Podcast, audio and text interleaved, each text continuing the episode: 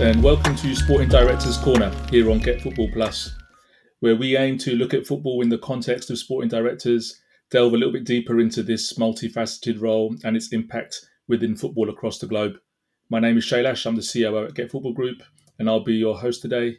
And as always, I'm delighted to be joined by my co host, David. David, how are you this morning? I'm well, Shailash. How are you?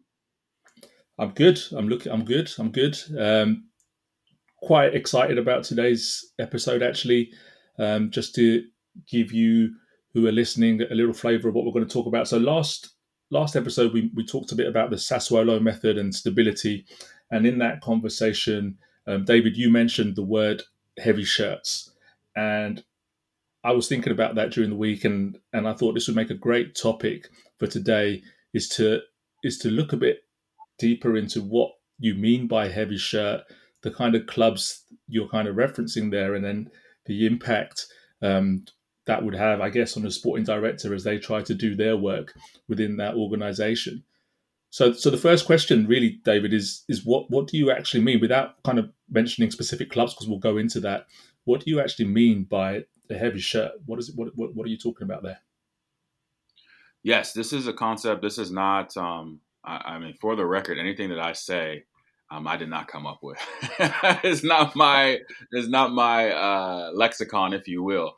Uh, but it. I, I, I, hear, I hear it the most um, in uh, Latin uh, leagues or Latin countries, but more so in Italy.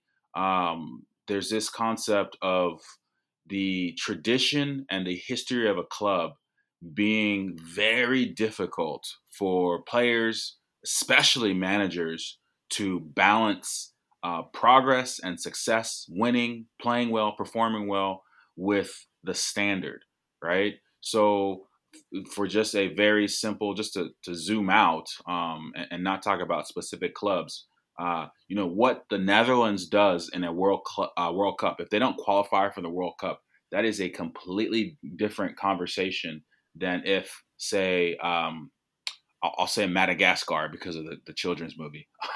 if they don't qualify for the World Cup or the Africa Cup of Nations, it's a little bit different conversation, right?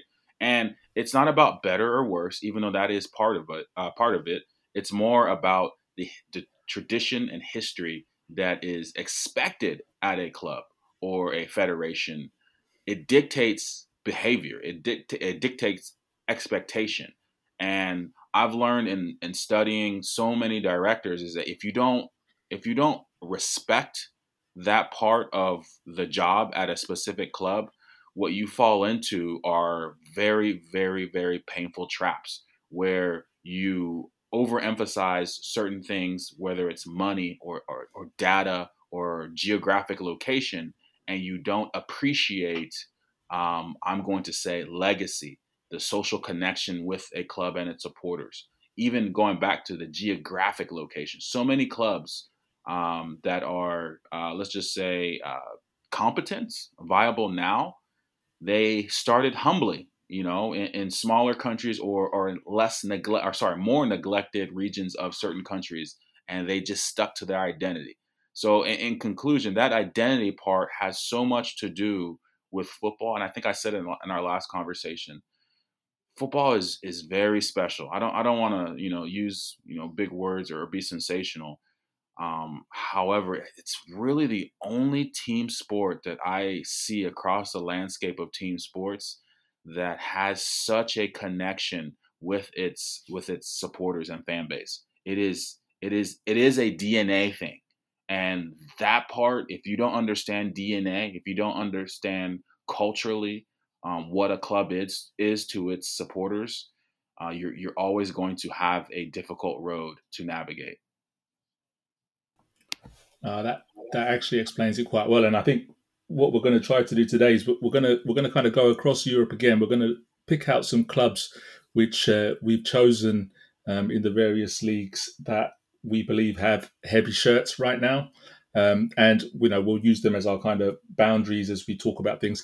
But in terms of if a sporting director goes into a club, and let's just pick one of, of our chosen ones, Lyon, for example, in, in Liga, you know, they have, you know, 22 trophies over, over the course of their history. They're third in the Roll of Honor. had a really, really strong team in the early 2000s, you know, have struggled of late um, to be successful, but they obviously have that heavy shirt. As a sporting director going into a club like that, what do you think they need to be thinking about or have thought about to kind of either embrace that the, the weight of that shirt or do they just disregard it? I mean, what, what are you seeing? Yeah, you're uh, you're putting me on the hot seat. Uh. I am. I am. it's, it's, it's that time. no, no, I, I am happy. I am very happy and uh, willing to be generous with my point of view. Uh, well, so clubs like Lyon, um, you, know, I think one of the things that if we're if we're honest, uh, when we're looking at what could be done better, or how do we keep a good thing going, or how do we not say be relegated, or how do we stay at the top of the table? Well, however you want to frame the conversation, we always need to start pretty quickly with okay, what are what am I biased towards? What is our club bias? And bias is not a overly negative word; it's a critical thinking word. So when I say bias, I mean how have we succeeded in the past? And if we did differently, how would it be uh, taken? You know, how would it be uh, absorbed by our fan base? So if you look at Lyon, um, I forget his first name. I know his last name. Uh, Aulas has owned the club um, for what forty plus years, and especially yeah. especially in the last ooh, let's call it 10, 15 years or so, it's been rather bumpy. Right? Lyon has a magnificent. I, mean, I remember as a uh, university. Uh, it's gonna date me somewhat. You're going to show your age, my friend. Yeah, well, I mean, it is what it is. But I remember being in university, and and I, I think we in the last few episodes we've talked about uh, Karim Benzema. I remember when he was, st- I wasn't even watching world football regularly, but I remember when he was at Lyon, and yeah, Juninho, Juninho uh, kicking free kicks, and on YouTube before YouTube became the the, the massive platform that it is now, there was this um, this compilation I mean, there was probably 30, at least 30 free kick goals that Juninho, Juninho if I can say it, uh, scored. And I forget the name of the song. I'll think of it once we get off here, obviously. But I remember telling myself, like, okay, that's weird. He's Brazilian. How is he playing in Lyon in France? Where is Lyon in France? That's a far ways away, isn't it? How, like, he's like, he's, he also played in the World Cup. Why isn't he at Manchester United? or Inter or um uh, you know Barcelona. What like like not knowing what I didn't know, I said to myself, they got themselves a talented player, but that's interesting. Okay, why am I talking about Juninho? And I think the song was. Uh, I'll, I'll try to look it up here uh, for later later on here. But but the key thing is is going back to the the bias. The bias is it's a way of assessing and taking inventory of who we are. Who we who are we? What are we about? Um another quick side note. So one of again, it's it's ironic because he's from a different um, uh, period, different season in in football. Uh, but one of the the best people to understand managing, uh, sorry, management, leadership, recruitment, but more so people and and, and psychology is Sir Alex Fer, uh, Ferguson. And if you look at his ascent to Manchester United, it for me it's intoxicating because you can see how he thought and why it worked at a small scale. But then you can also take that lens and see it even now, 50 plus years later. You can see it, well, not maybe not 50, 40 plus years later, you can see it in other managers in other countries and how they're able to decode success at a club. Why am I talking about Alex Ferguson and um, you know trying to connect it to Lyon? I'm trying to connect it simply because they've always produced academy and youth talent, right? Always, it's a part of their club fabric. So as a manager, as a sporting director, you can't come in there expecting to coerce Mo, uh, Mo Salah or um, who's a hot name, Arda Güler or whoever, and simply expect the fan base and the supporters to be okay with it. Yes, it might be a great signing. Yes, you might be able to get Luis Enrique, Mauricio Pochettino, you can get whatever manager and whatever talent, talent and whatever role that you can at a given club. But going back specifically to Lyon, where they have where they have seemingly struggled over the past, I'm gonna call it pre-COVID to now. Um, I know that's a very big window in, in time, just as far as football football terms. Where they have struggled is that they have had the headman um, I, I, think it's Michael Aulas. Uh, that's what yeah, Jean, Jean, Jean Michel. I think Jean Michel yeah, Aulas. exact. So Jean Michel Aulas, he he is he is the the Godfather. He understands what works. He understands how and when and why to write checks to the right causes and to get a return on investment for the club.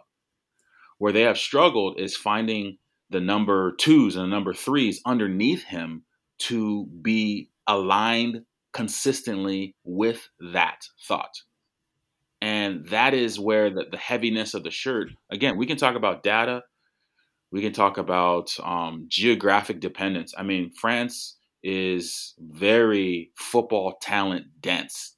You can, I mean, I joke that you can get, you can probably get a holding midfielder or a left back getting petrol in um in, in, in the outskirts, the suburbs of Paris, if if you're very, very, very desperate, right? And even though that might be a, a gross exaggeration, the, the main point is it's not for a lack of talent um, that they they have uh, uneven results. It's a lack of leadership, and leadership always starts at the top. The person who is in charge of the club, the legacy of the club, is the owner, right? Sporting directors are a foil for the owner. They are the ones who say, "Hey, we need to get um, a striker that our supporters uh, can identify with. Okay, what does that striker look like?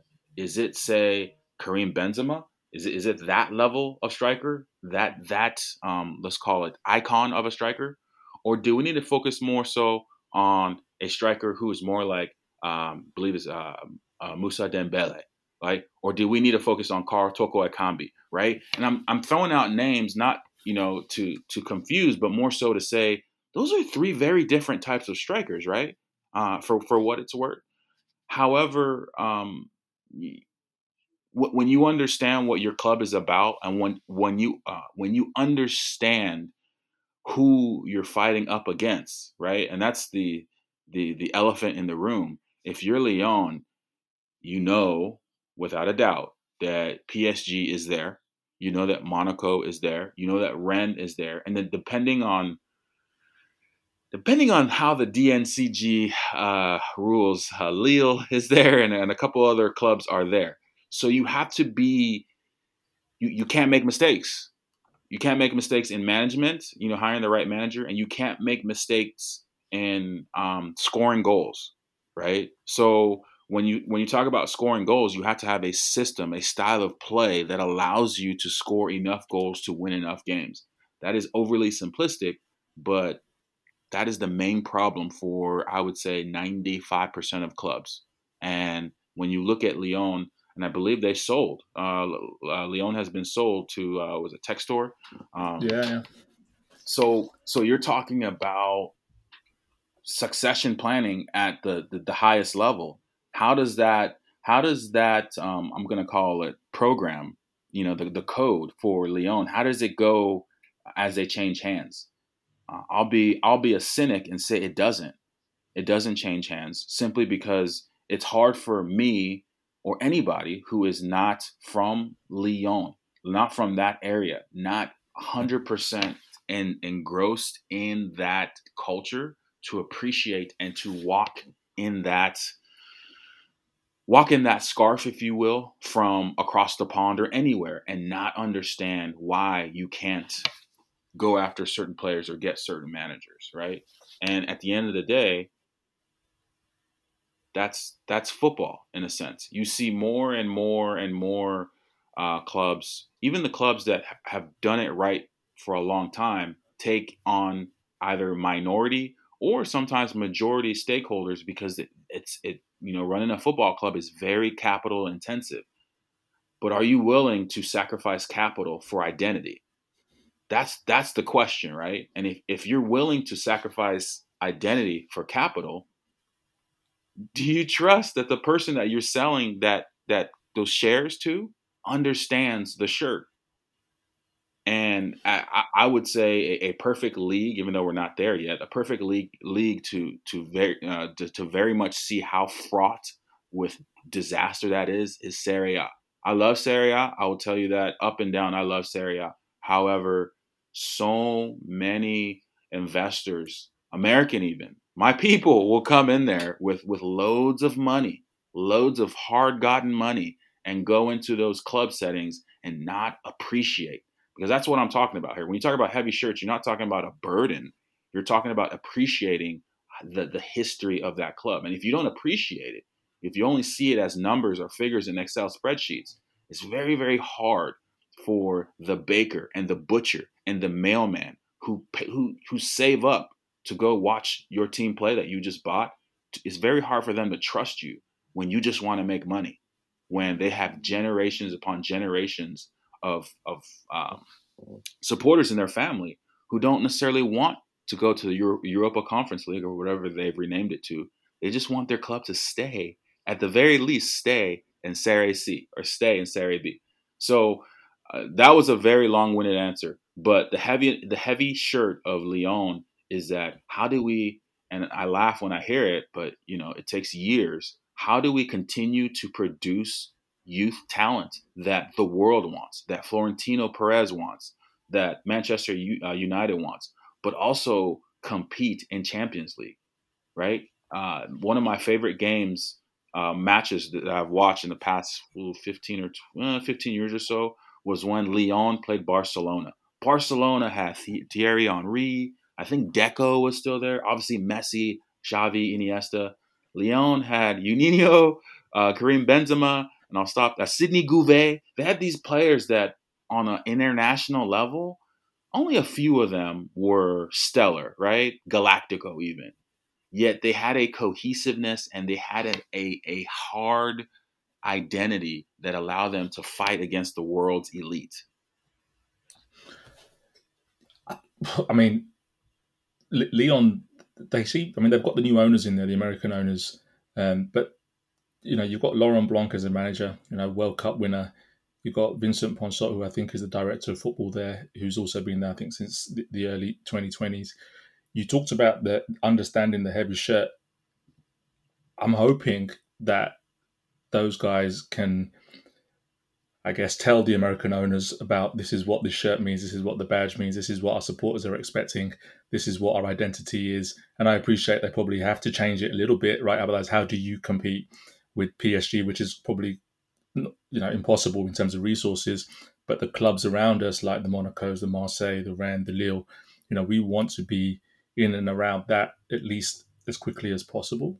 Um, and so, from from a sporting director's point of view, like Vincent Ponsot, I don't know much about him. I don't know how much you know, David, but you, I guess you've got to have the character, right, to be able to say this is what this shirt means, this is what this badge means. So we'd have to talk about Vincent, but in terms of, I guess, a positive example of a, of a sporting director in a club, um, and it could be Serie A, like you mentioned, um, that has come in, a club that is perceived as a heavy shirt, but has been able to embrace that, understand what that means, and be able to progress in a very positive way. Who, who can you give some examples or an example of someone that has been able to do that?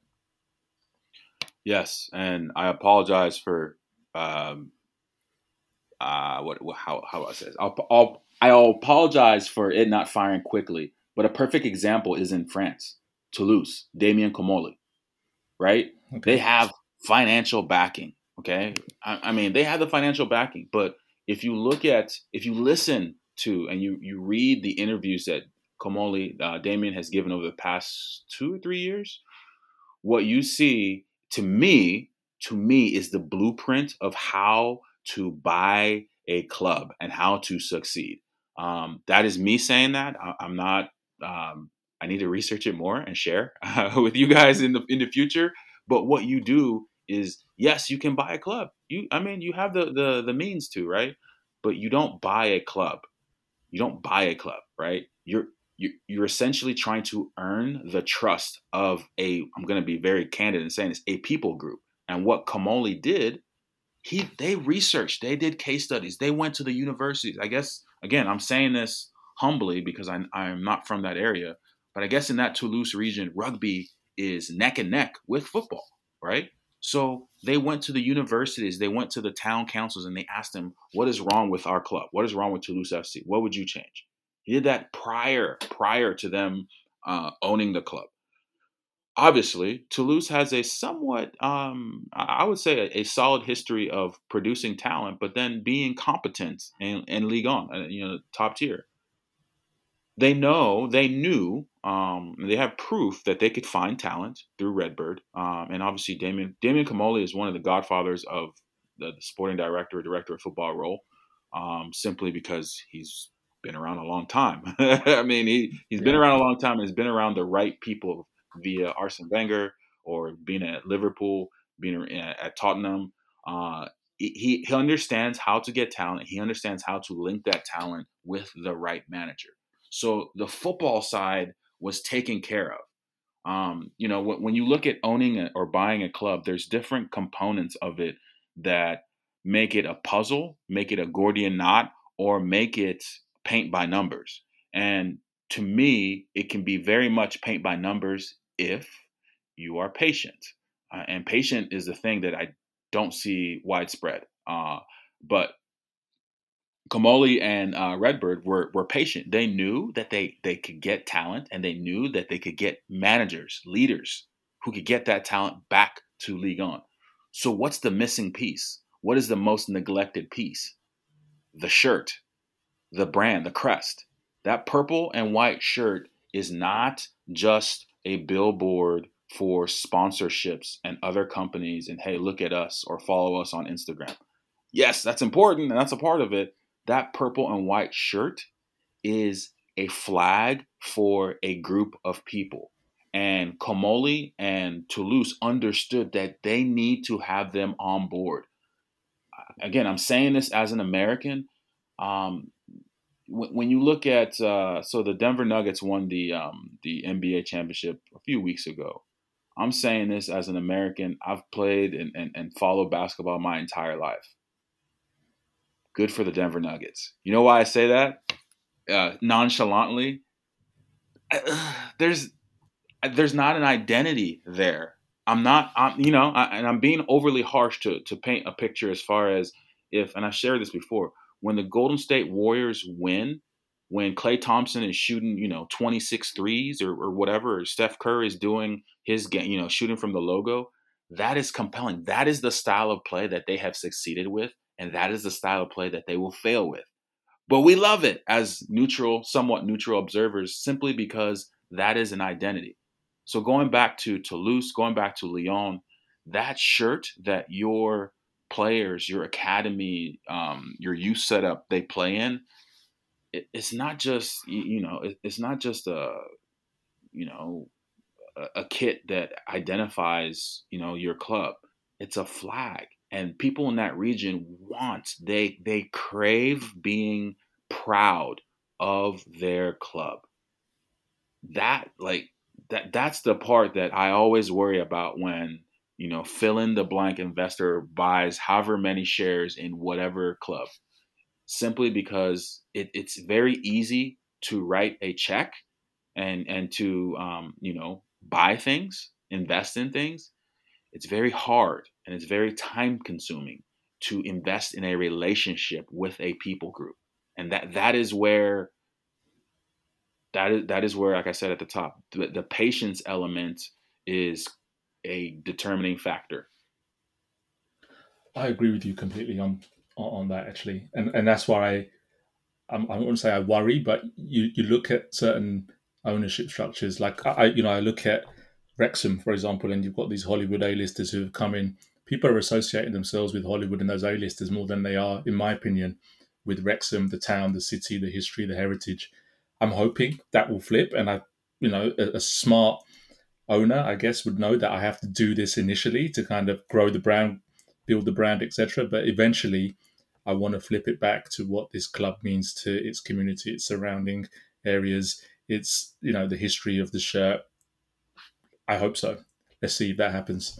Um, going flipping over back to Serie A, then David, because you mentioned that earlier, and, and we identified Lazio as one of the, the clubs there that we believe you know has a heavy shirt. Now, I mean, it's not that they're not successful, right? They have been successful, you know, early late nineties, early two thousands, right? It's a while ago. I mean, they finished second last year in Serie A, right, which is really positive. But I guess, you know, a lot of the the noise, I guess, in Rome is uh, is made by the other side in in Roma and and Jose. You know, there's a it's a club which seems to have a stable ownership structure with their owners being there since 2004, 20 plus years. I guess the big change here is is their sporting director. Igli Tare is just about to leave, so a new one is is rumored to come in. Um, they've got Maurizio Sarri there as the manager. What kind of things from a sporting director's angle do you think they need to be, I guess, working on or concerned with as they come into a club like Lazio to embrace that heavy shirt, but also try to, I guess, make them more successful?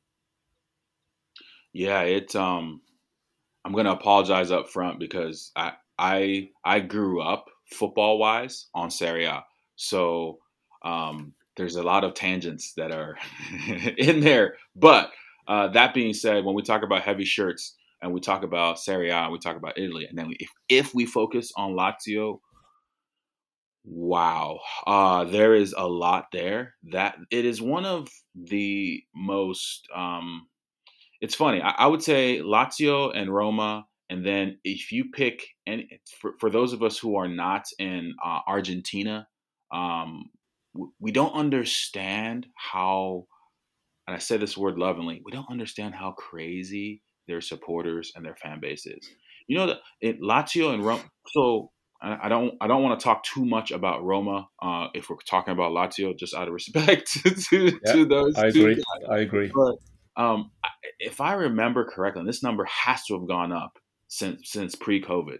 But they, I mean, Rome, uh, Rome has at least I think eight radio stations devoted to Roma. They they have five or six that are devoted to Lazio. It I mean, I'm here in the states, and I don't believe that any MLS club, any any soccer, as we say it here, any soccer or football club has a radio station. I'm being dramatic, right? They maybe have one or two, but they don't have eight for one in one city, right? So what does that tell you right off, you know, right off the top? There is a following here that has expectations. Lazio is a club that is very steeped in Italian uh, culture, tradition, especially with the national team. But there's also uh, a, and this is where you know you, you always have to be careful and appreciate it, but understand how it can be flawed very quickly. Uh, Lazio also has a very political element to it too. I won't get into that simply because it's not the scope of this conversation. However, when you look at Lotito, uh, Claudio Lotito, and what he's done in, in, Italian football over the past 20 years, it's impressive. He is very much so a polarizing figure in Italian football, and I'm being generous. Okay, uh, I'm, I'm, being I, I, again. We don't want to go down that path too far. Igli Tare is a former, I believe, Albanian uh, striker. Um, I always liked his uh, crew cut red hair uh, that he's rocked for the past 20 plus years. Claudio Lotito is is a typical owner. He wants you to know he's the owner, right? He wants you to see him, and he wants you to know that he knows a lot. Igli Tare is the direct opposite. Igli Tare is a former player. Uh, personality wise, I appreciate his personality in the sense that, hey, my name is Igli Tare. I'm the sporting director for Lazio. I'm gonna go get an espresso. He disappears. I mean, he'll he'll watch everything. He knows everything, but he doesn't need to tell you who, what, or when he's done anything. And he has a very decorated career. Um, at least as a sporting director, as a as a striker, as a player, it was more um, you know normal, if you will. Losing him now puts again, you know, it, it, there's a theme here. It, it puts ownership back under the microscope, and not ownership as its um, I'm going to use the word efficacy, but more so its personality. Too often in football, we want to talk about we want to talk about tactics. We want to talk about data. We want to talk about you know uh, juego de posición. We want to talk about money. We want to talk about you know the Saudis. We, okay, you know, I mean, those are all valid conversations, okay? But the fact of the matter is, we are always talking about one or two leaders leading a group of men. And you cannot have uh, holes, you cannot have inefficiencies in your leadership. And your personality as a leader, as a director, but even more so as an owner, has to exude confidence and calmness. In my opinion, Lotito does not exude that. He exudes power. And power is not a good or a bad thing, but it amplifies what you have. It amplifies your resources, right? I think that Maurizio, I'm, I'm confident Maurizio Sarri is a, a gifted teacher, a gifted uh, manager, tactically and leadership wise. Yet you still, in, in, today's world football, especially uh, in European football, you still need levels of, of leadership. Um, the manager can't be, uh, it's a joke I made about Chelsea and, and Todd Boehly over the last year or so. Todd Boehly can't be looking at left backs in Argentina and then meeting, uh, you know, Amazon Prime or uh, Qatar Airways about a deal an hour later. He, he it's not he can he can do that. I'm not saying that he he physically or literally can. It's not in the best long term interest of the club for him to have that many important roles that he oversees on a daily basis. Lazio is a club that over um I don't want to say they punch above their weight, I want to say that they are capable of taking down the other bigger clubs in Italy when they have alignment. And when they've had alignment, they have been a thorn in the side of Juventus, AC Milan, Inter Milan. Uh, but they've lost their coach, uh, their manager in, in, the last few years, and, and Simone Inzaghi, who had a, a very productive relationship with Igli Tare and Claudio Lotito. And now they've lost, or they are losing, um, uh, Tare as a director. So where do those voids of leadership go to? Uh, I, I, cannot recall who said this quote, uh, but power. Oh, so I, I, do recall Lyndon B. Johnson. He was the president that took over in the United States after uh, John F. Kennedy was assassinated. I believe that was in the 60s. I'm, I want to say 63. And he said quite candidly and quite simply, power goes where power is. So, for an owner who is very intent on applying power, you are going to apply it where it has the most power. You're going to apply it in recruitment. You're going to uh, apply it in, in your choice of the manager or taking away options for your manager, right? And when you take away the person who has been a buffer between the manager and the owner for the better part of, mm, let's say, you know, at least three or four seasons, you open up yourself up for i'm going to call it peaks and valleys in leadership i'm not saying that they're not good enough to overcome them i'm not saying that that um, uh, i'm not saying that like they're, they're there's going to be issues i'm just saying that is something to be mindful of i mean i read i read a quote from Lotito, not today but I, I read it today that he's looking to freshen things up i mean tare's been there for 15 odd years and i think you know they obviously want to go that little bit higher. But maybe it's a case of well, maybe I haven't flexed my power in 15 years. I need to flex it right now. I don't know. So we'll see what happens with Lazio and and uh, that area there. Um, so so David, I think as a final kind of close, I mean, we're not going to cover all of the areas I think we wanted to cover today, so we might have to bridge this into two episodes, which we can put out for for the audience next week. But I wanted to look at the heavy shirt in the Premier League, and I think we chose Everton as one. You know, they obviously um, reside in in the big city of Liverpool. They obviously compete with Liverpool in terms of the fan base in that area. Had great success in the 80s and uh, you know winning the league, etc. Um, I think the last trophy was in the 90s. I mean, this one feels like a really kind of heavy shirt. They just avoided relegation last year. They've changed their ownership structure. Premier League feels like its own kind of world in many ways. So I just wanted to kind of get your thoughts on, you know, from a sporting director's angle, heavy shirts in the Premier League, the kind of areas that they have to think about, um, the ownership structures in the Premier League. I mean, this is a big conversation, so I don't know whether we can get it down to a five minute ending, but we'll see how we go. So, what do you think? Oh, five minute ending. Uh no, no. Um, I, uh, um, I, I think I, I always make sure every single week that I, I am very clear in saying that I, I I don't really have the appetite to bash clubs. Um, that's not really my thing. Um, even though some make it easier than others. Um, sure. But what I will say is that it's painful to say. No, not painful. It's just very redundant to say this on a weekly basis. But I, I know that it needs to be said, and I I've taken three plus years of, of reminding myself fit and alignment. It's the banner. It is the banner on my Twitter profile. It is three words. It's a concept that is annoying um, because it's it shouldn't be that simple, but it can screw up uh, a lot, and it can make a heavy shirt almost unwearable, right? And when we look at Everton, and we look at just again, you know, um, you, you, football life has waves, right? There's certain times where because you were able to have, say, Wayne Rooney or have David Moyes as your manager, you're able to overcome your either geographic or uh, financial limitations, right? Let's be honest, that happens.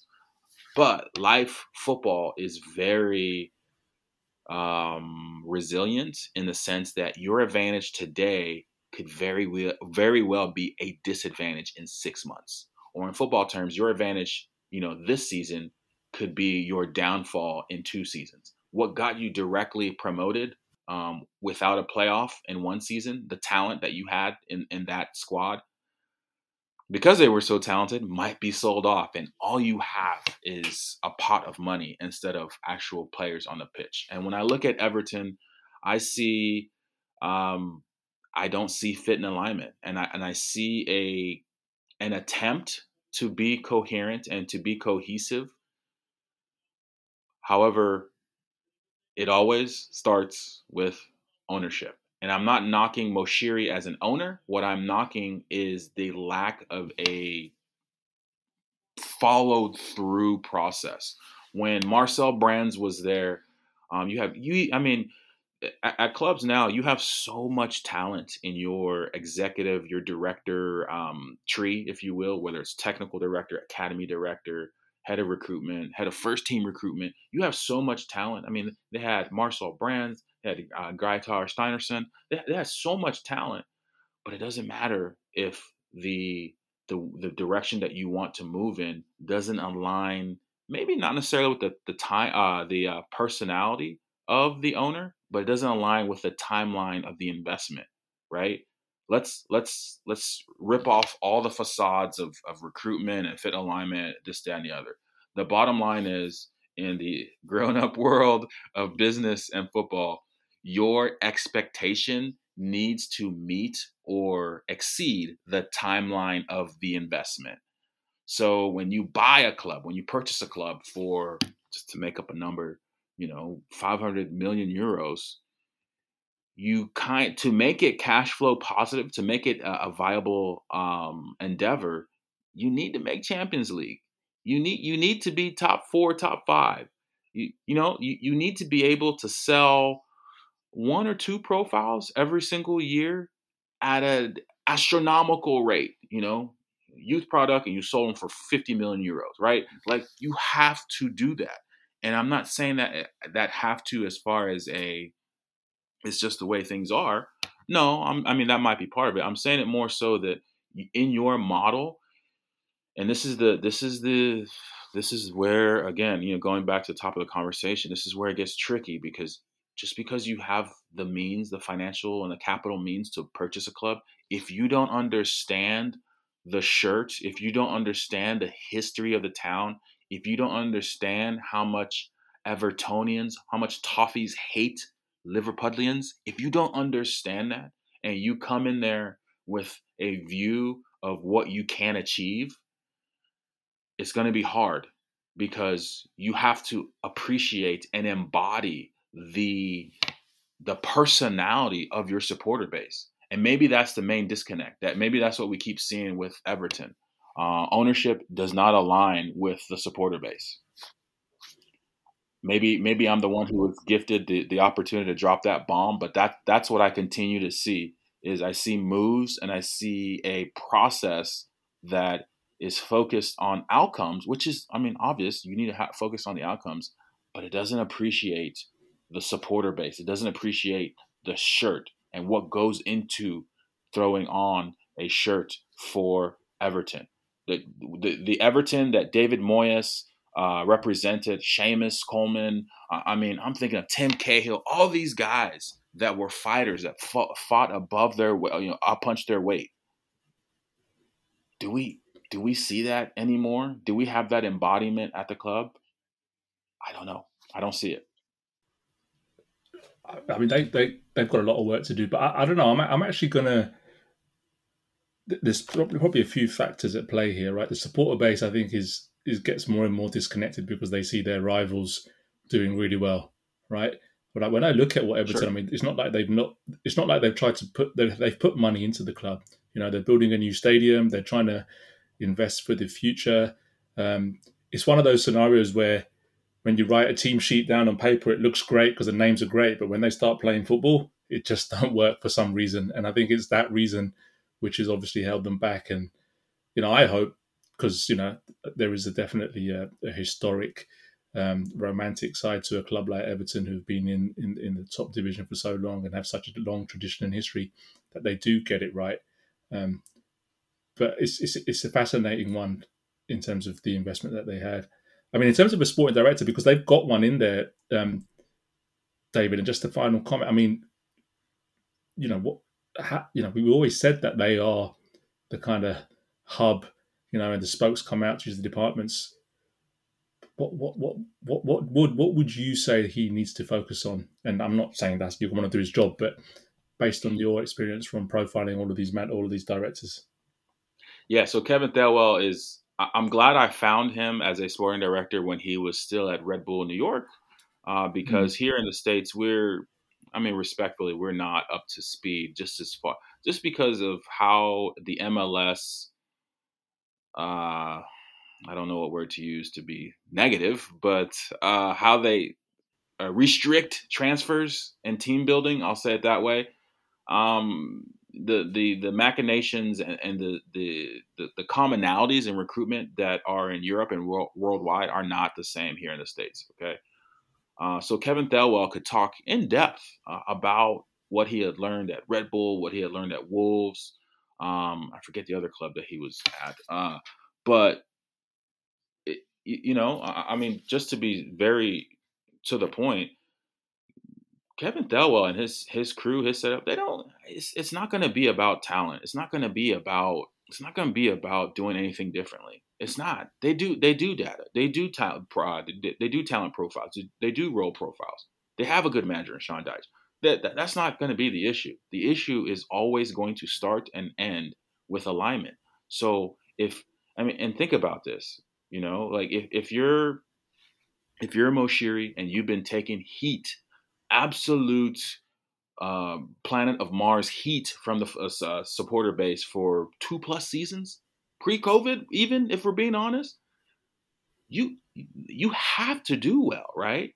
So when you have to do well and you have to perform, something has to change, and it, it's not going to be you because you own the club unless you you surrender, right? So what has to change?